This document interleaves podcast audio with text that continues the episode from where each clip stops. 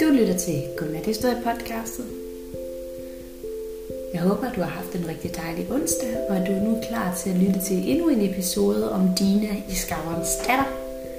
Jeg håber, du har nyt det lidt kolde vejr i dag, og øh, har fået haft dig nogle gode gåture måske, eller har lavet noget, du holder af, f.eks. bagt, eller været i haven, spillet computer, løbet en tur. Jeg håber, du tager dig tid til at passe lidt på dig selv, og øh, så håber jeg, at du nu er klar til at slappe lidt af. Sæt dig med et par gode høretelefoner. Måske skal du have en lille kop te, inden vi skal i gang. Og så er det ellers tid til næste kapitel i historien om Dina. Jeg kan fortælle, at vi nu er 75% inde i bogen, så der er altså ikke så lang tid tilbage i den her fortælling.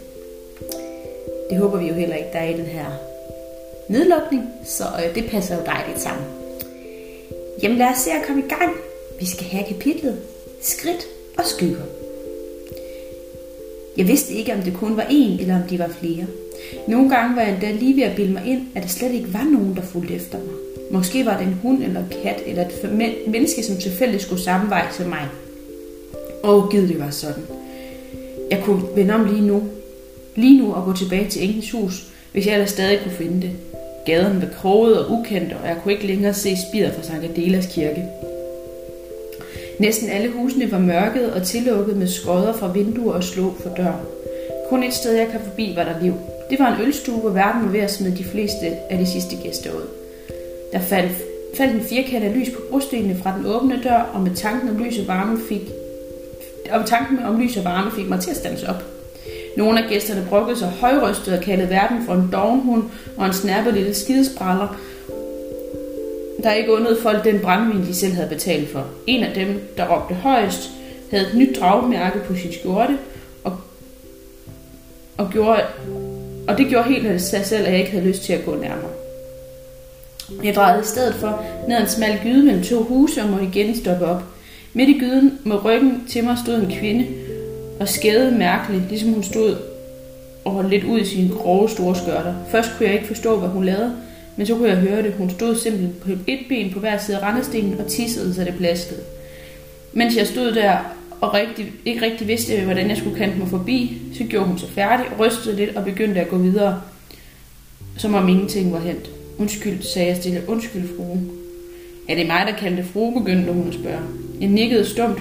Efter nærmere eftersyn var der ikke meget frue om det. Hende. Snørlivet var gået halvt op, og der var desuden, og desuden var skjorten så lettet, som et rødspætteskin.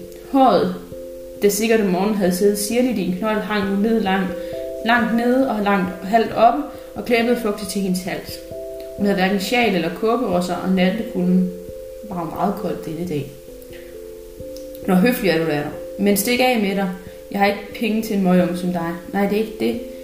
Hvis nu fruen ville fortælle mig, jeg vil gerne vide, hvor kirken ligger. Kirken? Det er lige ud og gennem porten derhen til højre. Tak, fru, sagde jeg og kendte mig forbi. Godnat. Hej, råbte hun efter mig.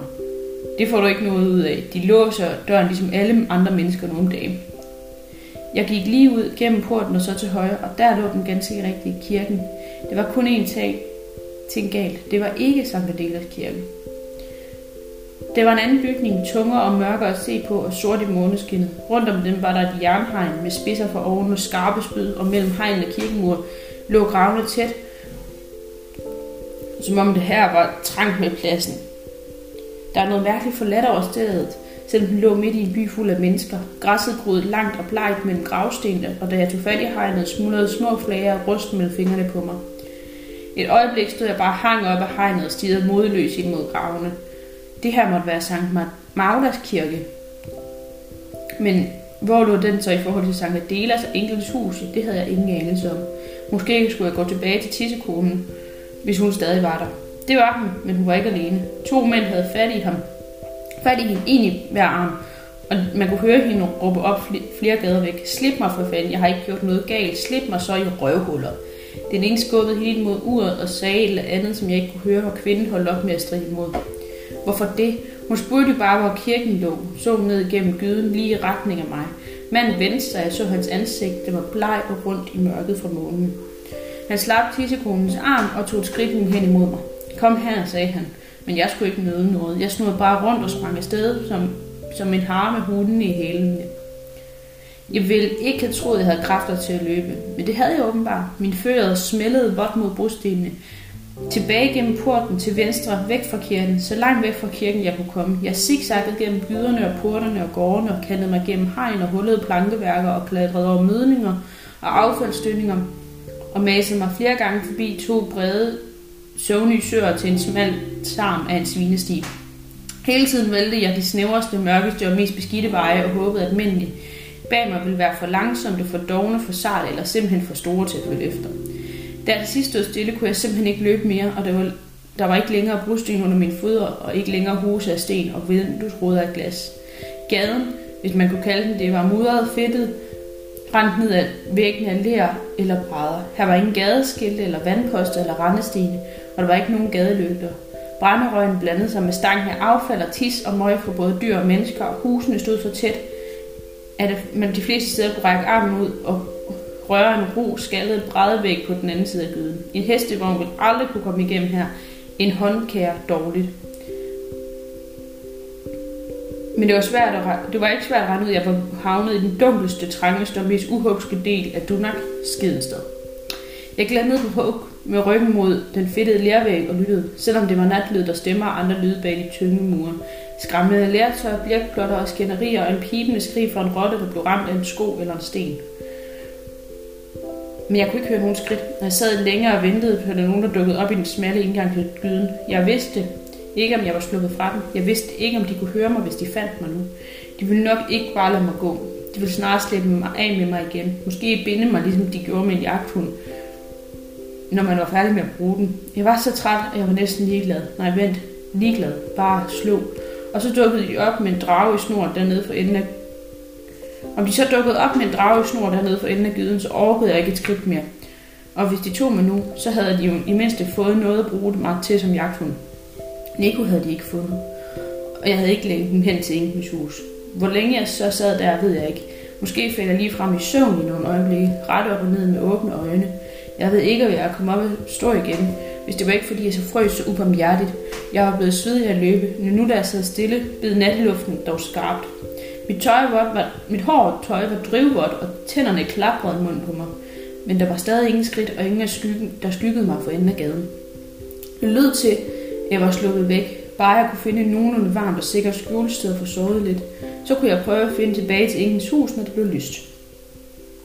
Min ben ville knap nok bære mig, så meget rystede de, og gyden var så mudret og svuppet, når, når man gik, og jeg faldt over jeg fandt over, faldt over et overdækket aflukke med, med tre geder, og drømte et kort øjeblik om blød halm og måske oven købe en tur, en tårlun gedemælk. Men det blev der ikke noget af. Den ene var en gammel ej buk, der stakkede hornen mod fletvejen, så snart jeg gjorde mine til at klatre over. Jeg var lige ved at give op og bare sætte mig op ad en mur et sted. da en varm og vidunderlig lugt sneg sig ind i min næsebord, og næsten overdøde den almindelige stank. Brød, nybrækt brød, jeg fulgte min næse rundt om hjørnet ind i en trang lille gård, der virkede mindre uhumsk end resten af skiden sted. På gårdspladsen var der stampet ler og ikke bare skidt og mudder, der var blevet faret en eller to gange. Det hus, der dannede, det hus, der dannede af to, gården, to af gårdens sider, var et lærklinet bindingsværkshus, og væggene var engang, havde engang været hvidkalket. Skodderne i den ene mur var slået op på hvidgær, og man kunne se, at hele gavlen bestod af en kæmpestor ovn og en skorsten, og var muret op i rødbrun lær. Lige nu var der ikke en bager at se, men jeg var ikke dumdristig nok til at læse mig ind i selve bageriet selv, sådan som jeg så ud. Møgeringer var vist lige meget ramlen, øh, var en vist meget rammende beskrivelse på mig lige nu.